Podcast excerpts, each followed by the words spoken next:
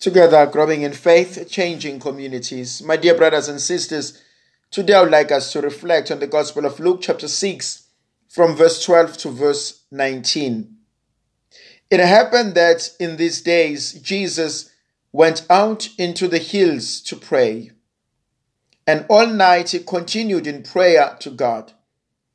And when it was day, he called his disciples and chose from them twelve whom he named apostles, Simon, whom he named Peter, and Andrew his brother, and James and John and Philip, and Bartholomew, and Matthew, and Thomas, and James son of Alphaeus, and Simon who was called the Zealot, and Judas the son of James, and Judas Iscariot, who became a traitor.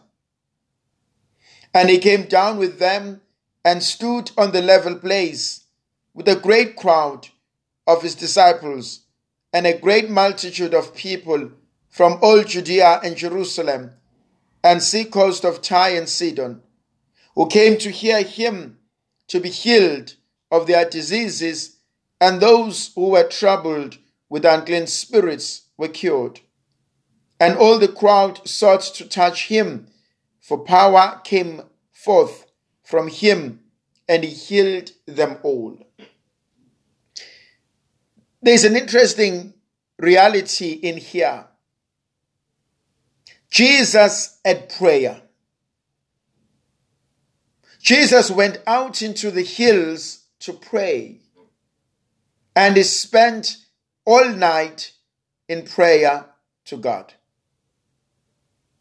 Have you ever thought of God praying?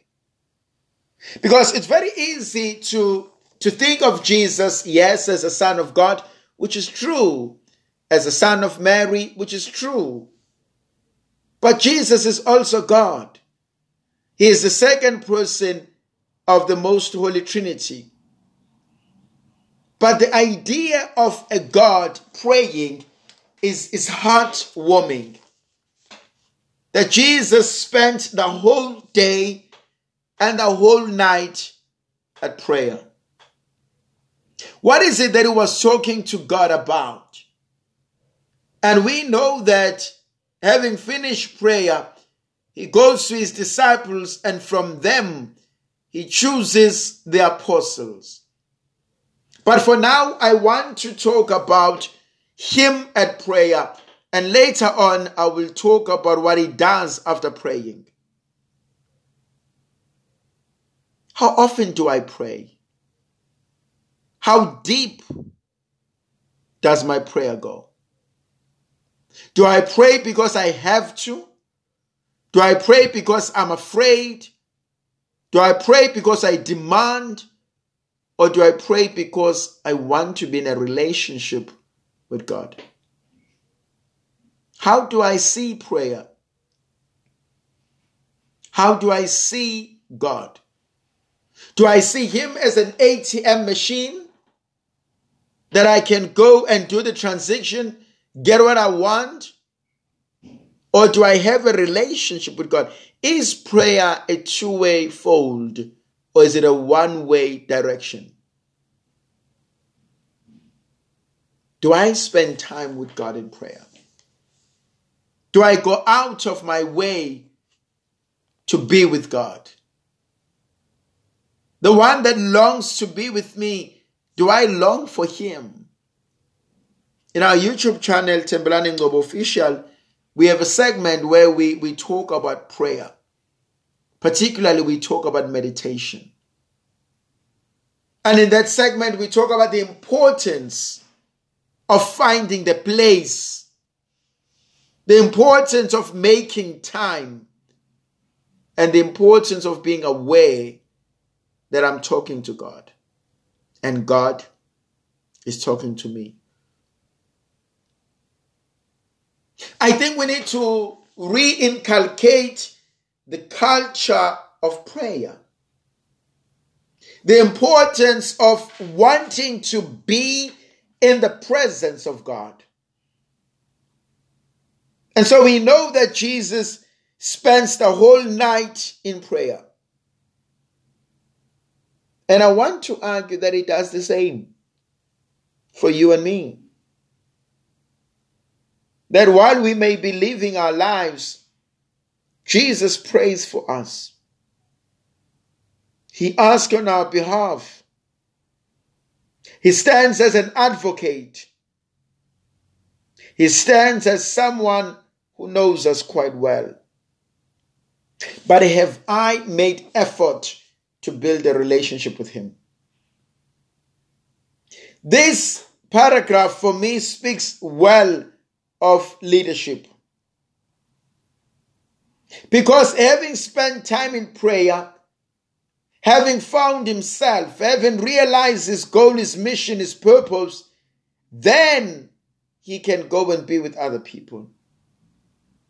And sometimes we need that. We need moments to be alone with ourselves, with God.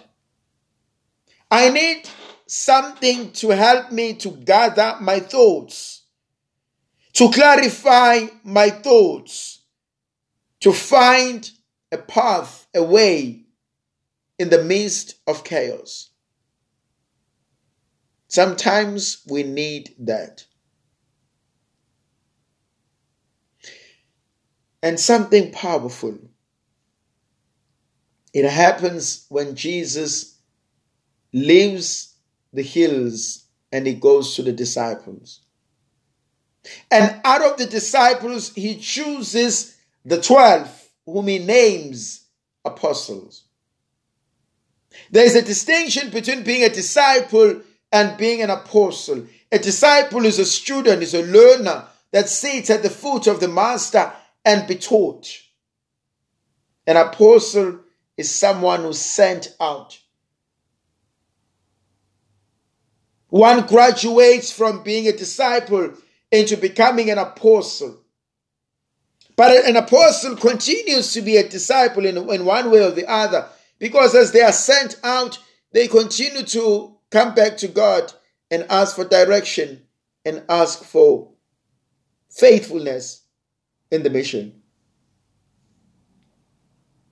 But Jesus goes to the disciples. And if I need to make a decision, I need to have a lot of choices. I decide having looked at the choices around me. Have I decided to choose God? Have I decided to follow Him? Have I decided to serve Him in the lives of my brothers and sisters? Then Jesus takes the 12 and, as it were, he allows them to stay in the atmosphere of prayer. And they are all named. Then, having been with the 12, he comes down with them and he stoods, he stands at the, on the level ground, the level place with a great crowd. Now we're seeing at least three groups of people. The great crowd, the multiple, the multitude of peoples, then the disciples, now then the apostles. And as a leader, you always need to be somehow a couple of steps ahead, but never leaving your people behind. That's quite interesting, eh? Be a couple of steps ahead, but never leave your people behind. Always have a vision, but always take the people with you in that vision. At least those who want to come with you. Lead us while we are following you. Right in front of us, leading us, but never leaving us behind. And as a family member, as a community, as a society. In relationships, do we do that? Do we lead? But I love the concept of he came down on the level ground with them. That no matter how much I am with God in prayer, I need to come back and be with the people of God. and take them back up to God and let them know and feel that they are loved, that they are cared for, that they are taken care of. And Jesus spends time with them. The last word that speaks to me, they came to him, a great number of people, to be healed of their diseases and to be cured of all sort because they saw that in him power came forth and Jesus healed all of them. My dear brothers and sisters, the world is full of broken hearted people. People are hurting. People are in search. People want God. And so we have a responsibility, we have a duty, not only towards each other, but towards God as well. To bring healing, forgiveness, and love to the whole world. May the Virgin Mother of God continue to be with us, to protect, to bless, and to guide us.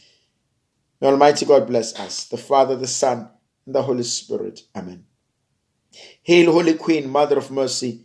Hail our life, our sweetness, and our hope. Today do we cry, poor banished children of Eve. Today do we set up our sighs, mourning and weeping in this valley of tears. Turn then, O most gracious Advocate, thine eyes of mercy towards us, and after this our exile, show unto us the blessed fruit of thy womb, Jesus. O clement, O loving, O sweet Virgin Mary. May Almighty God be with us, to protect us, to bless us, and to guide us. And may Almighty God bless us all, the Father, the Son, and the Holy Spirit. Amen.